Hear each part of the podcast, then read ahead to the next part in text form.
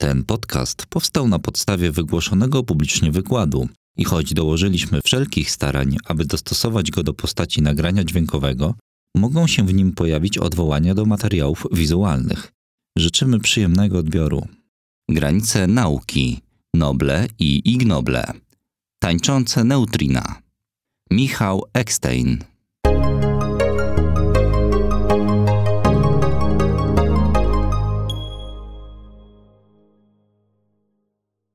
Dzień dobry, witam wszystkich. Dziękuję bardzo za zaproszenie. No tak jak Łukasz wspomniał, chciałbym opowiedzieć Państwu o zeszłorocznej Nagrodzie Nobla z, z dziedziny fizyki, e, dokładnie za odkrycie oscylacji neutrin, które dowodzą, że neutrina mają masę. Laureatów było dwóch. E, był to Takaki Kahita z University of Tokyo, z Uniwersytetu Tokijskiego i Arthur MacDonald z, z Uniwersytetu Królowej w, w Kanadzie. I chciałbym zauważyć, że tak naprawdę to będzie wykład e, o czterech nagrodach Nobla, ponieważ jest to już czwarta z kolei nagroda Nobla przyznana, e, związana z neutrinami. Poprzednie były w 1988 roku, w 1995 i w 2002. I jak postaram się Państwa przekonać, e, z pewnością nie jest to ostatnia nagroda Nobla. Bardzo dużo niespodzianek nas jeszcze czeka w tej materii.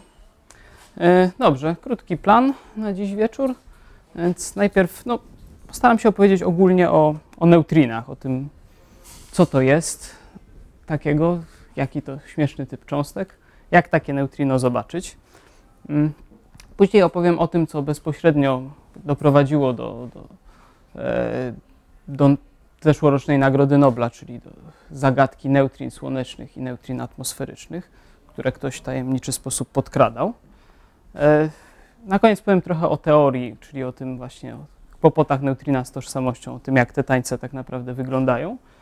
No i na koniec puścimy troszkę wodze fantazji i opowiem o możliwych kolejnych nagrodach Nobla za neutrina. Pokażę te kierunki rozwoju.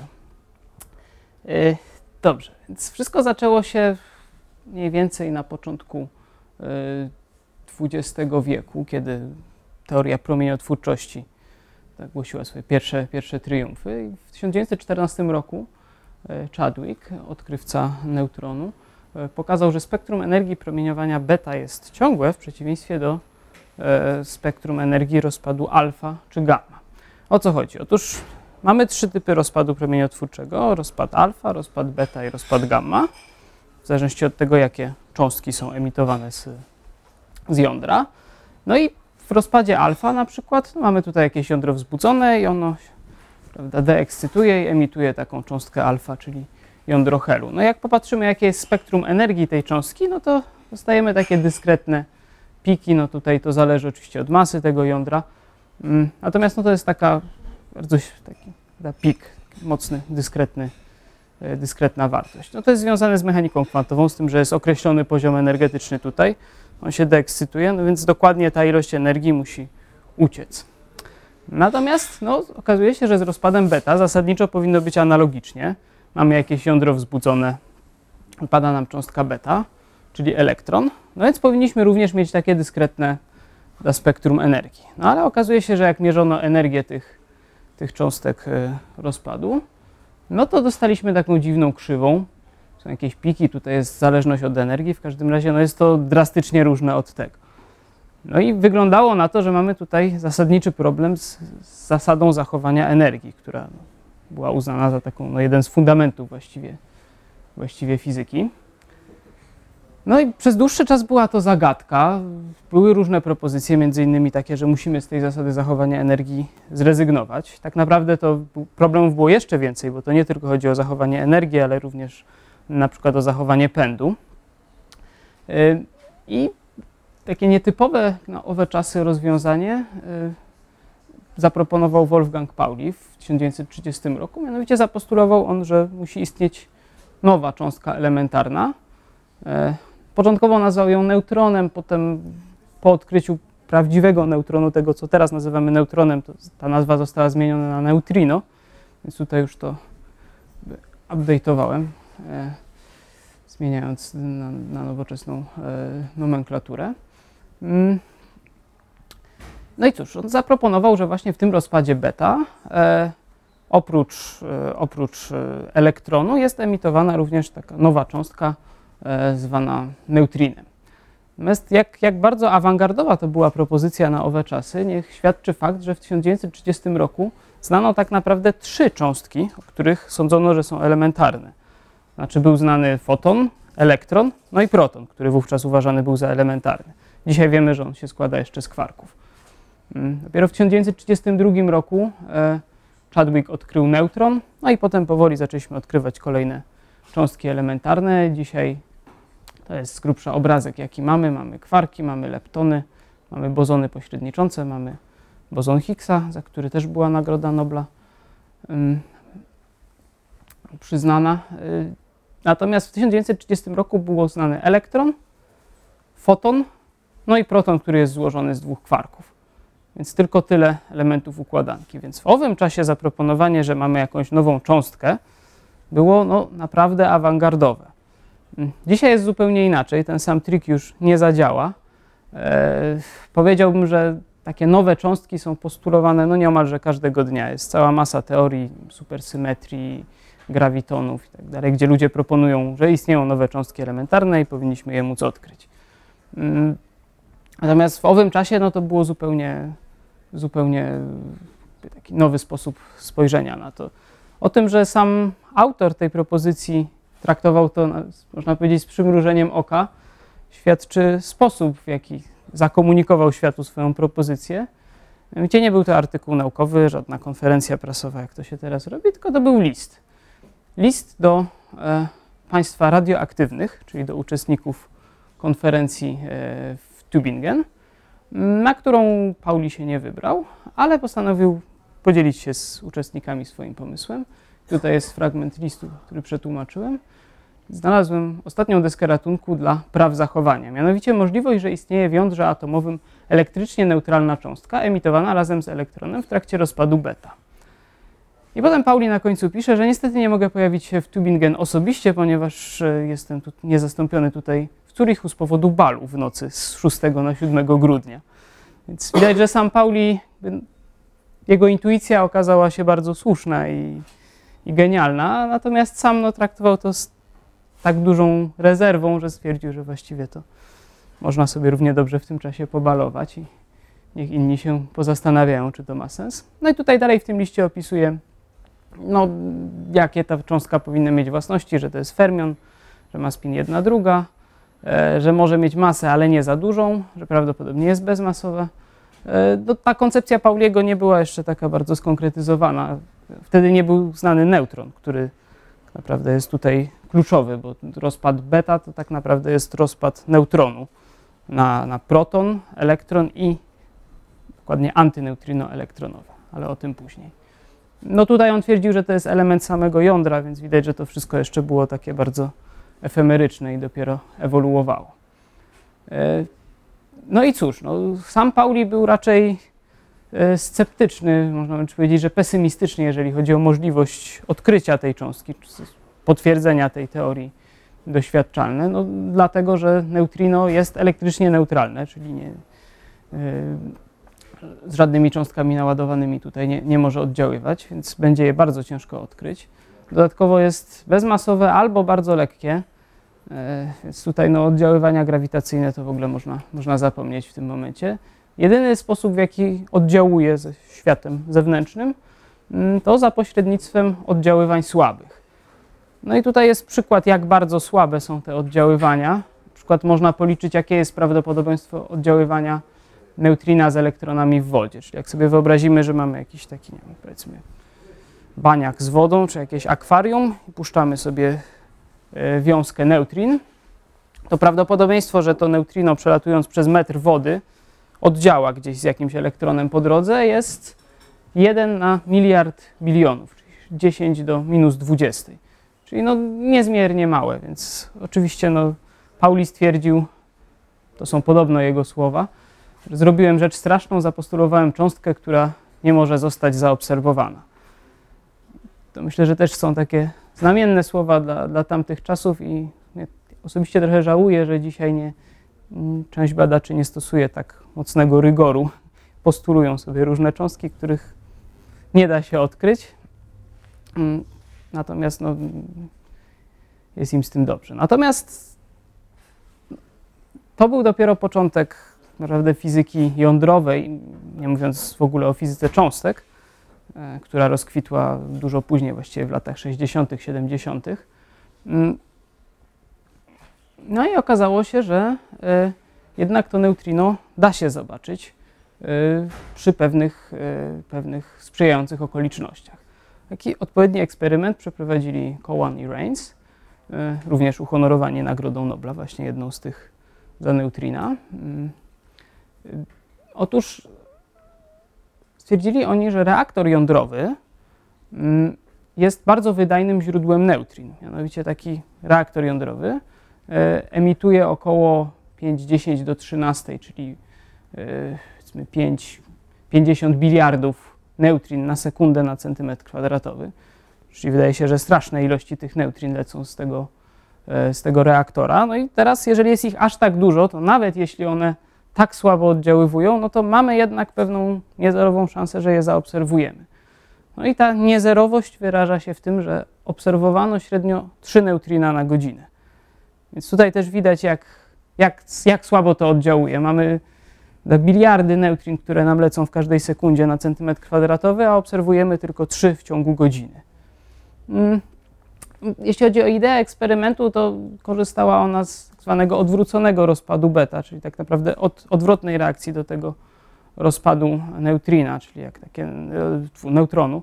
Jeżeli neutrino e, tutaj uderza w, e, w proton, to powoduje, że powstaje nam neutron oraz elektron. Teraz ten elektron nam zanihiluje w materii, powiedzmy, że to była jakaś ciężka woda, znaczy woda, e, dostaniemy jakiś sygnał fotonowy, ale z drugiej strony ten neutron też powinien z czymś oddziałać i wtedy mamy tak, tak zwany cross-checking, czyli takie sprawdzanie, że to nie jest jakiś sygnał z zewnątrz, tylko, mm, tylko że to faktycznie jest reakcja, która powstała od neutrina. Bo oczywiście sama taka reakcja albo sama taka reakcja, no to by nam nie wystarczyło. To mógłby być jakiś sygnał z zewnątrz. I tutaj też pierwszy raz pojawił się problem y, problem ekranowania, czyli jak odsiać te sygnały pochodzące od neutrina z całej masy innych sygnałów, no bo oczywiście wiem, fotonów, protonów, tego wszystkiego to lata cała masa, chociażby z promieniowania kosmicznego. Więc potem naukowcy zaczęli schodzić pod ziemię, coraz głębiej i głębiej i głębiej, żeby właśnie się możliwie odekranować od, e, od, od całej reszty cząstek i skupić tylko i wyłącznie na neutrinach. No w każdym razie ten eksperyment był był sukcesem i udało się jeszcze Pauliemu to zakomunikować. Dwa lata przed jego śmiercią Pauli dostał telegram, że oto ta jego efemeryczna cząstka, w którą, którą zapostulował tak trochę mimochodem, trochę może dla żartu, e, jednak istnieje i została zaobserwowana. Mm, no i od tego zaczęła się cała, e, można powiedzieć, epoka badania neutrin. Więc tak, pierwsze pytanie, jakie sobie można zadać, no to czy mamy neutrino czy neutrina? Czy jest jedno neutrino, czy może jest ich więcej? Na przykład Ray Davis szukał reakcji, zresztą w tym samym eksperymencie, szukał reakcji takiego oddziaływania neutrina z, z, z jądrem e, chloru i nie znalazł żadnej reakcji. Czy nie znalazł takich reakcji. A jak się to napisze dokładnie, używając mechaniki kwantowej, to się okazuje, że tutaj właśnie pojawia się e, neutrino elektronowe, a w rozpadzie beta to jest antyneutrino, czyli coś troszkę innego. Mm, teraz tutaj może parę słów wyjaśnienia. Zwykle, jeżeli mamy na myśli antycząstki, na przykład mamy elektron, jego antycząstką jest pozyton. No, rozróżnia się je tym, że mają odwrotny e, ładunek elektryczny. Natomiast pytanie, jak to będzie z neutrinem, no bo neutrino nie ma ładunku elektrycznego, no więc w zasadzie pytanie jest takie, czy, czy w ogóle ma sens mówienie o antycząstkach, no bo co, względem czego to ma być anty. E, natomiast no tutaj anty się definiuje przez tak zwane liczby leptonowe, które są zachowane w pewnych rozpadach, no i to jest po prostu kwestia konwencji, że w rozpadzie beta jest antyneutrino, e, a w takiej reakcji jest neutrino. Oczywiście możemy to sobie nazwać na odwrót, to jest tylko kwestia, kwestia konwencji. Ważne jest to, że to są faktycznie inne cząstki. Bo gdyby to były dokładnie takie same cząstki, no to tutaj mielibyśmy dokładnie taką samą ilość neutrin obserwowaną, taką samą ilość reakcji, czyli z grubsza te 3 na godzinę. Natomiast tutaj no, nie było ani jednej, czy jakieś śladowe ilości pochodzące z tła. A więc wniosek był taki, że mamy na pewno neutrino i antyneutrino, które są różnymi cząstkami. Czyli już mamy dwa. No ale potem następowały kolejne odkrycia, niejako tak równolegle. Właśnie dużo wcześniej, zanim te eksperymenty powstały, odkryty został mion, czyli taki cięższy, cięższy brat elektronu, ma bardzo podobne własności, ale ma większą masę. Jest, jest tak zwana druga generacja. No i wreszcie w 1975 roku odkryto taun, który no już wcześniej podejrzewano, że taki musi istnieć y, ze względów teoretycznych i on jest jeszcze cięższy niż, niż mion i również jest, to jest lepton, czyli ma bardzo podobne własności do, do elektronu. No i teraz można zadać pytanie, czy te neutrina to będą, e, no w tych reakcjach powinny zachodzić, e, znaczy w tych generacjach dla mionu i dla taonu powinny zachodzić takie analogiczne reakcje. No i teraz pytanie, czy te neutrina, które tam powinny się pojawić przez analogię, oczywiście nie wiemy na pewno, czy one tam są, więc po pierwsze, czy są w ogóle, po drugie, jeśli są, czy to są te same co dla elektronu, czy może jakieś inne. No w każdym razie, jeżeli są inne, no to powinniśmy mieć sześć różnych neutrin. Mamy trzy neutrina elektronowe, mionowe, taonowe i jeszcze antyneutrina. Y, to zostało sprawdzone doświadczalnie w eksperymencie w Brookhaven w 1962 roku. E, tutaj już wykorzystano po raz pierwszy, znaczy może nie po raz pierwszy, bo już były akceleratory cząstek, um, używane właśnie do eksperymentów w fizyce cząstek. No i tutaj w takim eksperymencie badano właśnie neutrina jonowe. Um, no i badano takie reakcje oddziaływania z protonem. Y, no i zaobserwowano, że prawda, taka reakcja, gdzie tutaj się pojawia neutrino mionowe i mion, był, pojawiła się 29 razy, na przykład po 25 dniach mierzenia, natomiast taka reakcja, w której neutrino mionowe oddziałałoby z protonem i dało elektron, pojawiło się 0 razy. Więc to była no, dowód tego, że to neutrino mionowe no, po pierwsze istnieje, bo mamy tą reakcję, po drugie jest czymś innym od neutrina elektronowego, no bo tej reakcji nie mamy w ogóle. No i za to również trzej panowie zostali uhonorowani Nagrodą Nobla e, w 1988 roku. Mm, co ciekawe, to ta Nagroda Nobla za udowodnienie, że neutrino mionowe jest różne od neutrina elektronowego, e, była przyznana wcześniej niż naprawdę nagroda za odkrycie neutrina jako takiego. No to jest związane z tym, że to była to było pół Nagrody Nobla, drugie pół było, e, było za, za inną rzecz, bodajże za odkrycie taonu, ale nie chcę skłamać. W każdym razie za inną, trochę inną, e, inne zjawisko z dziedziny fizyki e, wysokich energii. Więc stąd ten taki przeskok czasowy. No i wreszcie neutrino taonowe zostało zaobserwowane w eksperymencie Opera w CERNie. Bardzo, bardzo niedawno, to znaczy taki artykuł podsumowujący, że tam faktycznie jest to odkrycie, jeszcze się nie ukazał. Jest w formie preprintu na archiwum. Natomiast no, jest ogólnie przyjęte, że to faktycznie jest, jest detekcja i mamy to neutrino taonowe. Więc w tej chwili już wiemy na pewno, że mamy przynajmniej te sześć typów neutrin i każde z nich jest, jest inne, ma inne, inne własności fizyczne. No i teraz więc mamy te neutrina elektronowe, których jest, jest całkiem sporo. No pytanie, czy mamy jakieś inne źródła neutrin? Mm, otóż teoretycy odkryli, że reakcje termojądrowe w Słońcu są bardzo dobrym źródłem, źródłem neutrin. Y, I badając ten strumień neutrin, można dowiedzieć się coś o naszym Słońcu. To była początkowa motywacja tego eksperymentu, nie żeby badać konkretnie neutrina i ich własności, tylko żeby przez badanie tego strumienia neutrin badać własności naszego Słońca, sprawdzać, czy mamy dobre modele e, i tak dalej. No, więc to można powiedzieć, że był pierwszy taki eksperyment, który miał wykorzystywać neutrina. Że to nie był taki badanie neutrin dla, dla samych neutrin, tylko przez neutrina do, do czegoś innego. Mm, no i tutaj e, spodziewany strumień neutrin e, z, ze Słońca to jest około 6,5 razy 10 do 10 na sekundę na centymetr kwadratowy, czy powiedzmy 65 miliardów takich neutrin ze Słońca na sekundę na centymetr kwadratowy uderza. I proszę popatrzeć, co to znaczy. To znaczy, że w tym momencie wszyscy jesteśmy bombardowani takim ogromnym strumieniem neutrin i tych 65 miliardów neutrin przez, w ciągu każdej sekundy, przez każdy centymetr kwadratowy naszego ciała przelatuje. Jakoś tego nie czujemy. E, natomiast proszę też zwrócić uwagę, że to jest jednak o trzy rzędy wielkości mniej niż ten początkowy eksperyment, więc tutaj no, wymagało to zdecydowanie lepszej technologii, zdecydowanie lepszej, e, lepszej detekcji. To jest eksperyment, który trwał bez przerwy przez 25 lat. Obserwowano średnio jedno neutrino w ciągu dwóch dni.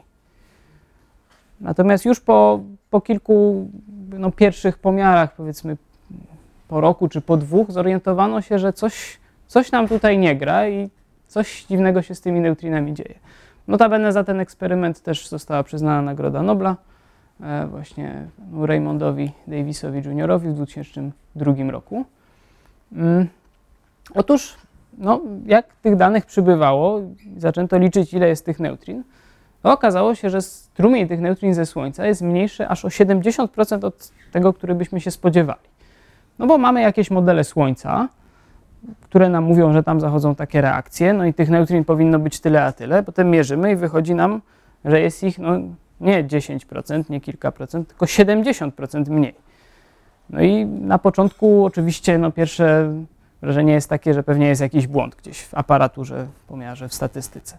No ale jak tej statystyki przybywało, pojawiały się inne eksperymenty, no, okazywało się, że no nie, wszystko jest dobrze, po prostu tych neutrin brakuje. Więc pytanie, gdzie one się podziały? Ktoś je najwidoczniej ukradł po drodze. No więc zaczęto gorączkowo szukać wyjaśnienia. No więc na pierwszy sztos poszły oczywiście modele Słońca. Mówimy, no dobrze, jeżeli mamy za mało tych neutrin, a przewidujemy, że powinno być ich więcej, no to znaczy, że nasze modele są do niczego, musimy je zmienić. No więc zaczęto te modele Słońca rozwijać i zmieniać i patrzeć, czy, czy one na pewno są wiarygodne. No one już były dość dobrze ugruntowane wtedy, jak ten eksperyment przeprowadzono. Właściwie od 1957 roku z grubsza to Słońce już całkiem dobrze e, umieliśmy modelować. Ten eksperyment był, był no, kilkanaście lat później, więc to już były nieźle ugruntowane modele, no ale wciąż może tam czegoś brakowało. No ale zaczęto te modele badać i e, znaleziono cały szereg efektów, który potwierdzał, że te modele faktycznie sprawują się dobrze i że tam nie ma żadnej możliwości, żeby coś pozmieniać, żaden parametr nie może być dostosowany. Po prostu no, tak wychodzi i, i koniec. To na przykład badano na podstawie tak zwanej heliosejsmologii, czyli, czyli badania takich no, wpływu fal dźwiękowych w, w Słońcu. No i dodatkowo te wyniki z, z kopalni Homestake y, w Kanadzie zostały potwierdzone w kilku innych obserwatoriach y, we Włoszech, w Rosji, y, tudzież w Japonii i wszystkie konsekwentnie wskazywały na to samo, neutrin nam brakuje. I to brakuje nam solidnie, bo brakuje nam dwie trzecie. No i alternatywą do zmieniania modeli Słońca, których no, wychodzi na to, że nie da się zmienić w sposób konsystentny, to znaczy nie falsyfikując innych wyników eksperymentów, no alternatywą było e, właśnie zjawisko oscylacji neutrin. Mm, ono tak naprawdę zostało zaproponowane już wcześniej, zanim w ogóle pojawił się problem.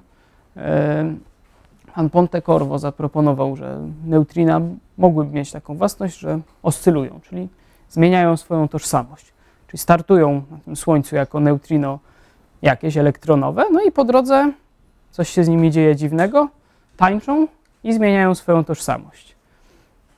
Mm, później takim kluczowym artykułem teoretycznym, który, który to zjawisko oscylacji e, pokazywał i podkreślał, to był, artykuł z 1962 roku Makiego, Nakagawy i, i z Sakaty.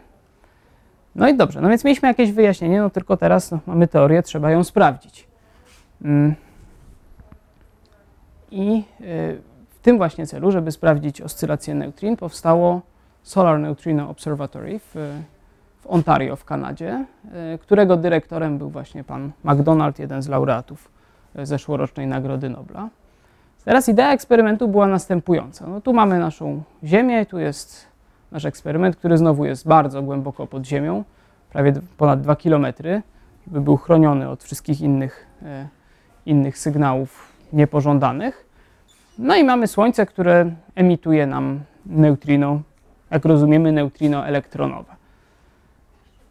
No i teraz tutaj mamy e, ciężką wodę, czyli deutery i dzięki temu, że mamy tutaj właśnie tego typu substancje, możemy zarówno badać takie reakcje, kiedy neutrino elektronowe tylko oddziałuje z deuterem i daje nam coś, dwa protony, elektron, e, protony, elektrony, coś tam jeszcze one potem powodują takie kaskady cząstek, które możemy, możemy obserwować w promieniowaniu Czerenkowa.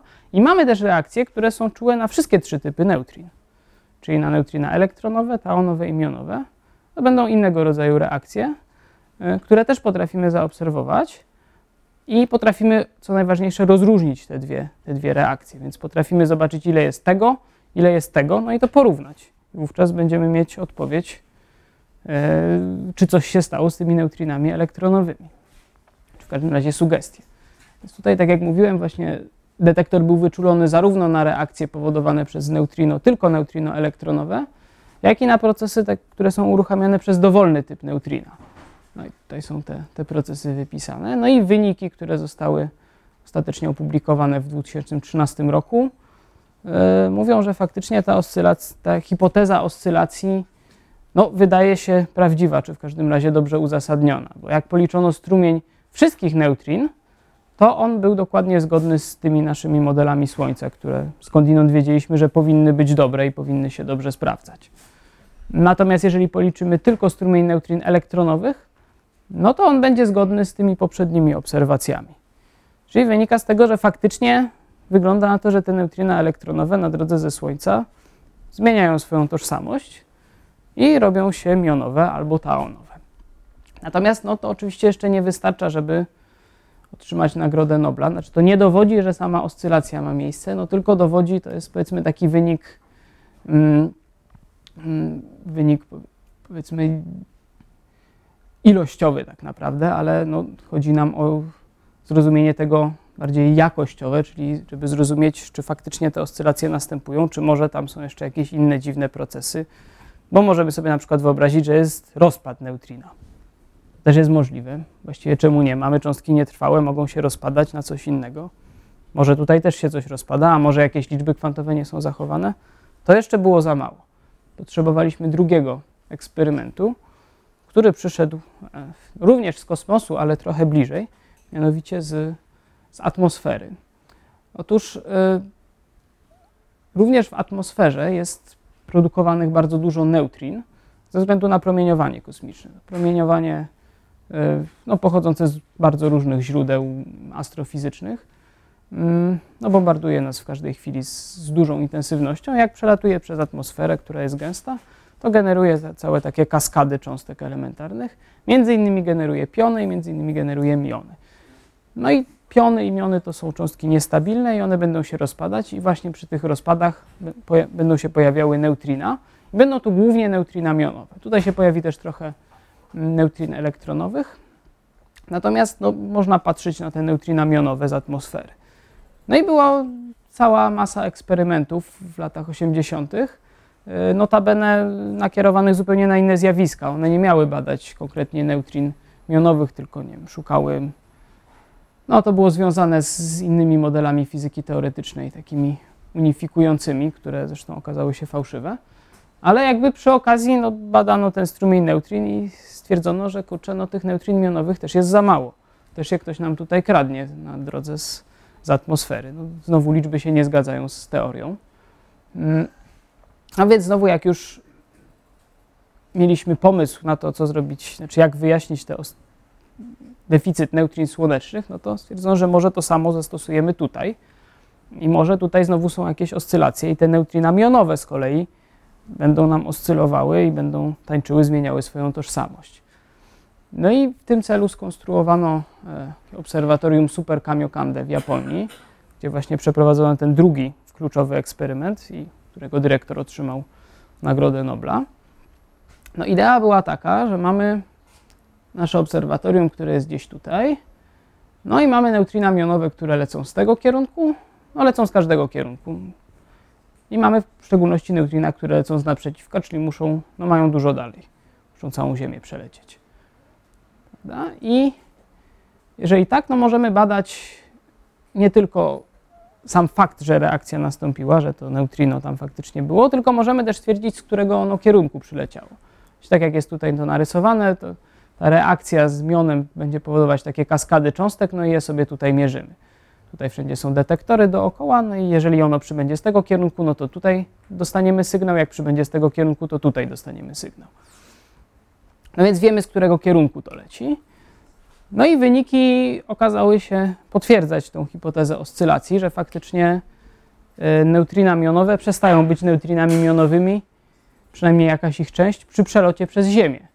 No bo oczywiście te lecą dużo krócej, a te lecą dużo dłużej i mają więcej czasu, żeby się ewentualnie przekształcić. Tutaj są wyniki tego eksperymentu, to jest przewidywanie, gdyby nie było oscylacji, to powinno być tak. Te niebieskie tutaj histogramy, natomiast to są wyniki pomiaru i dopasowane do tego właśnie parametry oscylacji. No więc to już był, to już był taki e, mm, kluczowy argument w połączeniu z tymi neutrinami słonecznymi, że faktycznie te oscylacje, te oscylacje następują. Mm, I to już wyeliminowało różne inne teorie, że może coś się rozpada, że może ten... Nie, to było bardzo jasne, że jeżeli to przychodzi z tego kierunku, e, to zdąży przeoscylować, jeżeli przychodzi z tego, to, to nie zdąży. Dobrze, to teraz, co to tak naprawdę znaczy, że neutrino oscyluje, że tańczy? Tutaj jest taki humorystyczny obrazek właśnie ze strony Komitetu Noblowskiego. Natomiast no, trochę teorii.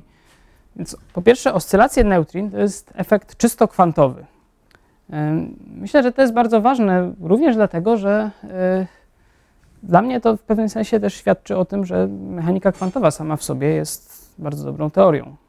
Skoro przewiduje właśnie takie rzeczy jak oscylacje neutrin, gdybyśmy jej nie mieli, to w ogóle nie byłoby o tym mowy. Sam fakt, że mamy tą oscylację neutrin, że w ogóle możemy to mierzyć i kwantyfikować w jakiś sposób, świadczy o tym, że jednak ta teoria kwantowa no, działa bardzo dobrze. Również daleko poza tym swoim początkowym zasięgiem. Mm, teraz sam, sam problem oscylacji czy zmiany tożsamości wynika z superpozycji funkcji falowych. Jest tak, jeżeli może ktoś z Państwa słyszał o takim eksperymencie e, z dwiema szparami. No, to jest taki jeden z pierwszych eksperymentów w mechanice kwantowej, jak się puszcza wiązka elektronów, no i one lecą przez dwie szpary. No i na końcu mamy ekran i na tym ekranie widać takie charakterystyczne prążki interferencyjne.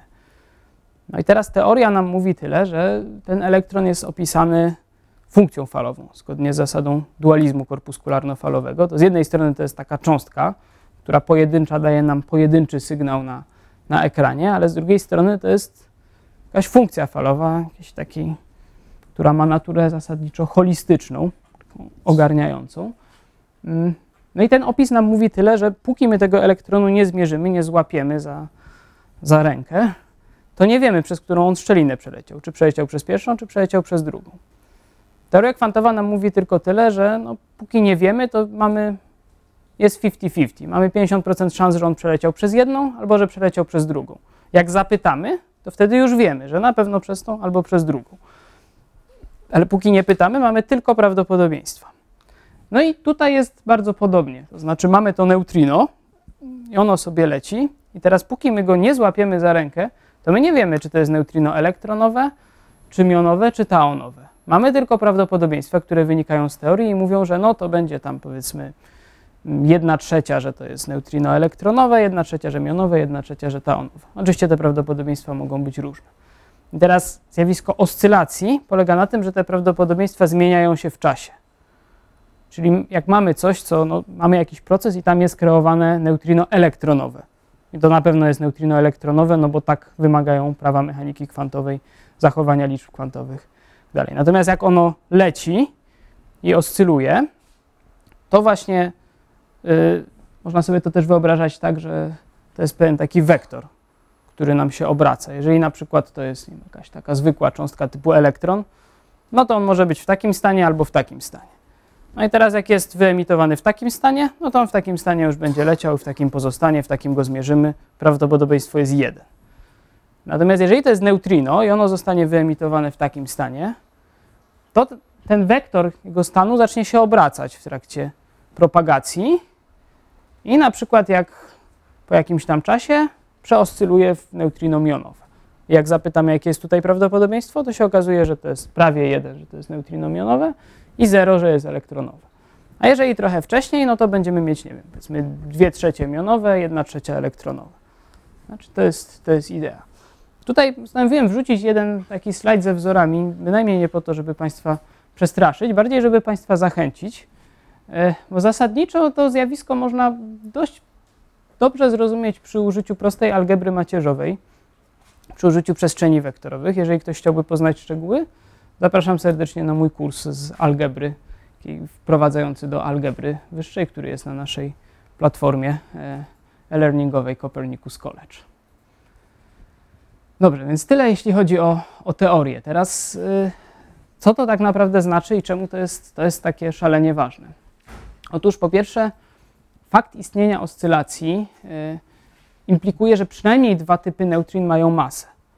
Znaczy te oscylacje, to właśnie wynika z tego formalizmu macierzowego tutaj, y, wynika, że te kąty tutaj mieszania, te kąty, które się tutaj pojawiają, to, że to się będzie, będzie z jakąś tam prędkością obracać, to jest proporcjonalne do różnicy mas między neutrinami. Teraz, jeżeli mamy różnicę mas, no to jedno neutrino może, być, może mieć masę 0, ale dwa pozostałe już nie mogą. No podejrzewa się, że wszystkie trzy mają niezerową masę, natomiast no jest ona szalenie mała. Natomiast musi być niezerowa, żeby oscylacje w ogóle mogły zajść. I teraz to jest taki wyłom w modelu standardowym, ponieważ do tej początkowej teorii zaproponowanej przez oddziaływanie elektrosłabych przez przez e, Weinberga, Glaszowa i Salama, za którą otrzymali oni Nagrodę Nobla, neutrina są bezmasywne.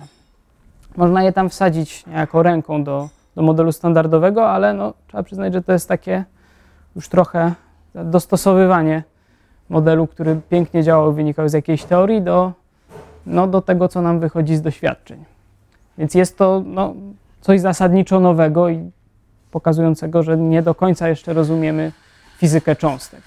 No teraz jak mała jest ta masa neutrin? No, eksperymenty laboratoryjne, powiedzmy takie naziemne, badające te masy neutrin, pokazują, że na przykład neutrino e, elektronowe ma masę na pewno mniejszą od 2 elektronowoltów. Dla porównania masa elektronu jako takiego to jest pół mega elektronowolta, czyli e, milion razy więcej.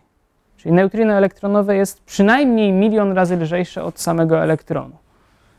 Teraz mamy też obserwacje kosmologiczne, które nam nakładają pewne ograniczenia na, na masy neutrin. No i ono jest jeszcze mocniejsze, to znaczy jak sobie sumujemy masy wszystkich trzech neutrin, to dostaniemy nie więcej niż 0,2 elektronowolta, 0,23, czyli jeszcze jeden rząd wielkości mniej.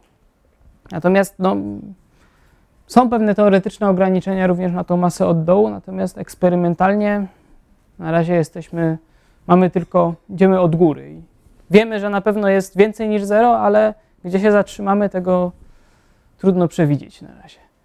Mm, tak jak mówiłem, że masa neutrin to już jest coś, co wykracza poza, poza model standardowy cząstek elementarnych. E, jest tutaj więcej zagadek. No, pierwsza zagadka, dlaczego te masy są tak szalenie małe? Czemu mamy masę elektronu, mamy nie wiem, masy kwarków, które też są tam rzędu megaelektronowoltów, powiedzmy są gigaelektronowolty, czyli tysiące.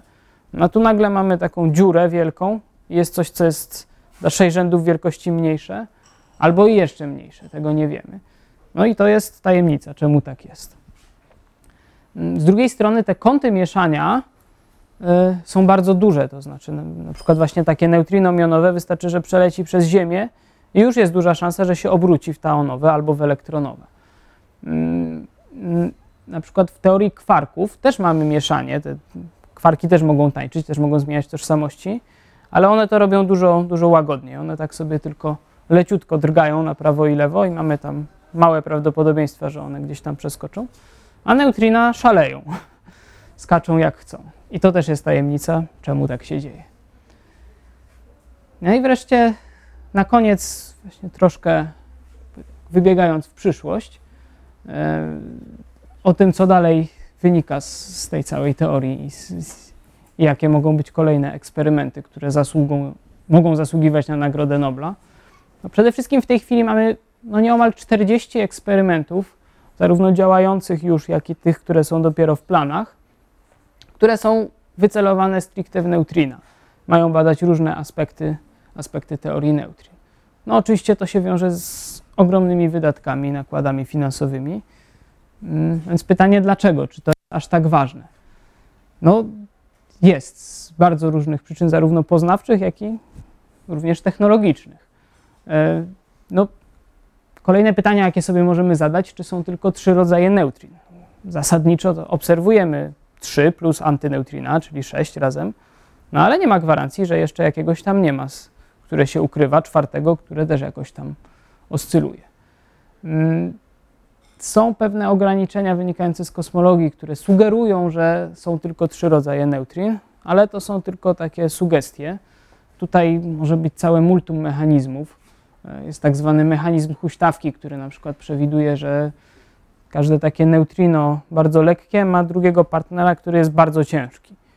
No i to jest bardzo lekkie, tam to jest bardzo ciężkie, więc ani jednego, ani drugiego nie możemy, nie możemy zmierzyć tej masy. Z kolei te ciężkie mogą być niestabilne, mogą się rozpadać. Więc to, to jest taki no jeden z proponowanych mechanizmów teoretycznych, ale oczywiście ich jest, ich jest całe multum. Teraz druga dość fascynująca możliwość jest taka, że neutrino może być swoją antycząstką. Bo tak jak wspomniałem na początku, y, jeżeli mamy cząstkę naładowaną, to jej antycząstka ma przeciwny ładunek elektryczny, no i to je odróżnia. Natomiast dla neutrina nie mamy ładunku, mamy tylko tak zwany hiperładunek, czy też ładunek słaby. Y, no i teraz wiemy, że na pewno nie jest dokładnie swoją antycząstką, bo gdyby było, no to nie potrafilibyśmy odróżnić neutrina elektronowego od antyneutrina elektronowego, a potrafimy. Natomiast z drugiej strony możemy mieć znowu zjawisko mieszania i oscylacji, yy, które by implikowało, że to są tak zwane fermiony majorany. To jest włoski fizyk Ettore Majorana. Pierwszy sformułował tego typu, yy, tego typu że te neutrina mogłyby oscylować również w antyneutrina. Co oczywiście łamałoby różne liczby kwantowe dalej, ale no jest, to, jest to pewna, pewien pomysł, pewna koncepcja teoretyczna i to też jest bardzo intensywnie badane w tak zwanym podwójnym rozpadzie beta. Mamy rozpad beta, czyli mamy jeden elektron, jedno neutrino. Jak mamy podwójny rozpad beta, to równocześnie są dwa elektrony i dwa neutrina, dokładnie antyneutrina elektronowe. Teraz, jeżeli jedno jest, może przeoscylować swoją antycząstkę, tak jakby, no to one mogą zanihilować, tak jak to cząstka z antycząstką mają w zwyczaju. No i dadzą nam jakiś sygnał, jakieś fotony, które możemy zaobserwować. No i to jest bardzo intensywnie badane, na razie bez konkluzji. Nic nie widać, ale to jeszcze nic nie znaczy. No wreszcie masy neutrin y, są absolutnie fundamentalne dla zrozumienia y, modelu standardowego cząstek elementarnych co przekłada się również na, na makroskalę, na, na bardzo makroskalę, czyli na kosmologię. No jest to związane na przykład z, ze zjawiskiem e, takiego początkowego łamania symetrii, czyli e, no na przykład asymetrii materia-antymateria. No wiemy, że zasadniczo wszystko, co widzimy dookoła, to jest materia. Antymateria, jak się postaramy, to potrafimy ją wytworzyć, no ale zdecydowanie jest jej mniej. Gdzieś tam sobie latają jakieś pozytony w, przestrzeni kosmicznej, ale no, zdecydowanie jest tutaj asymetria jakaś. Nie wiadomo z czego ona wynika. Zasadniczo wszystko tutaj powinno być symetryczne od, od początku, więc gdzieś ta symetria musiała zostać złamana w jakiś sposób. No i jeden z modeli teoretycznych mówi, że właśnie te masywne neutrina i, i to zjawisko, że neutrino może w swoją antycząstkę przeoscylować, to może nam pomóc wyjaśnić to, to czemu, czemu istniejemy, czemu jest materia, a nie antymateria. Mm, no wreszcie, tak jak wspomniałem, neutrina mają znaczenie również w kosmologii. E, to są, no jest ich bardzo dużo. Lecą ze Słońca, ale również z innych źródeł astrofizycznych i również e, zostały wyemitowane w czasie procesu rekombinacji, czyli wtedy, kiedy powstało mikrofalowe promieniowanie tła. Być może o mikrofalowym promieniowaniu tła Państwo, państwo słyszeli, to też jest taki dość, dość modny ostatnio temat, był satelita Planck. E, tam, tam są różne badane, badane własności takiego wszechświata w stanie niemowlęcym 300 e, tysięcy lat po wielkim wybuchu. No i wtedy wówczas oprócz takiej mapy fotonowego mikrofalowego promieniowania tła powinniśmy móc zrobić mapę neutrinowego mikrofal, takiego promieniowania tła. No i to otwiera całkiem nową dziedzinę astrofizyki neutrinowej, kiedy możemy badać różne obiekty astrofizyczne, tak jak niemowlęcy wszechświat albo, nie wiem, jakieś kwazary, galaktyki, gwiazdy, właśnie patrząc na obrazy neutrinowe. Znaczy robiąc takie mapy tych obiektów neutrinowe, badając wiem, ich energię, natężenie i tak. No i wreszcie z punktu widzenia technologicznego też otwierają się tu ciekawe możliwości, e, no ponieważ te neutrina bardzo słabo oddziałują, więc nie ma dla nich żadnych przeszkód. Lecą sobie przez Ziemię, lecą przez nas. Natomiast jeżeli wyślemy ich odpowiednio dużo i je jakoś tam skorelujemy, to możemy spróbować wysyłać sygnały. No i to amerykańscy naukowcy spróbowali zrobić 4 lata temu.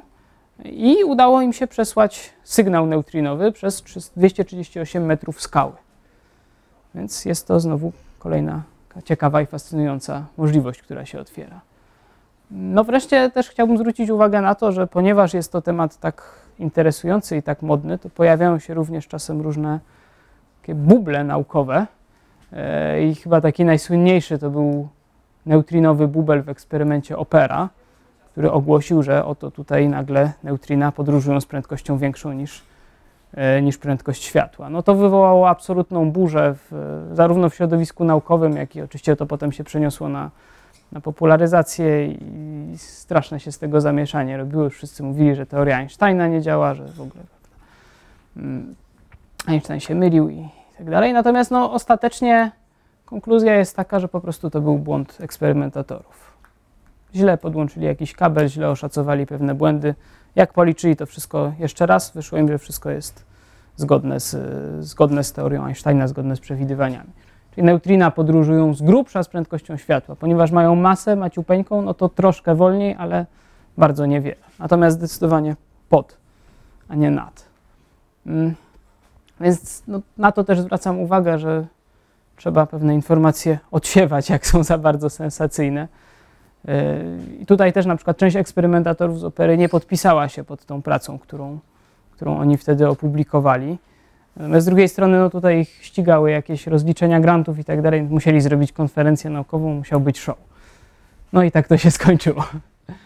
Dobrze. I chciałem zakończyć e, elementem literackim z jednego z moich ulubionych autorów, mianowicie Stanisława Lema.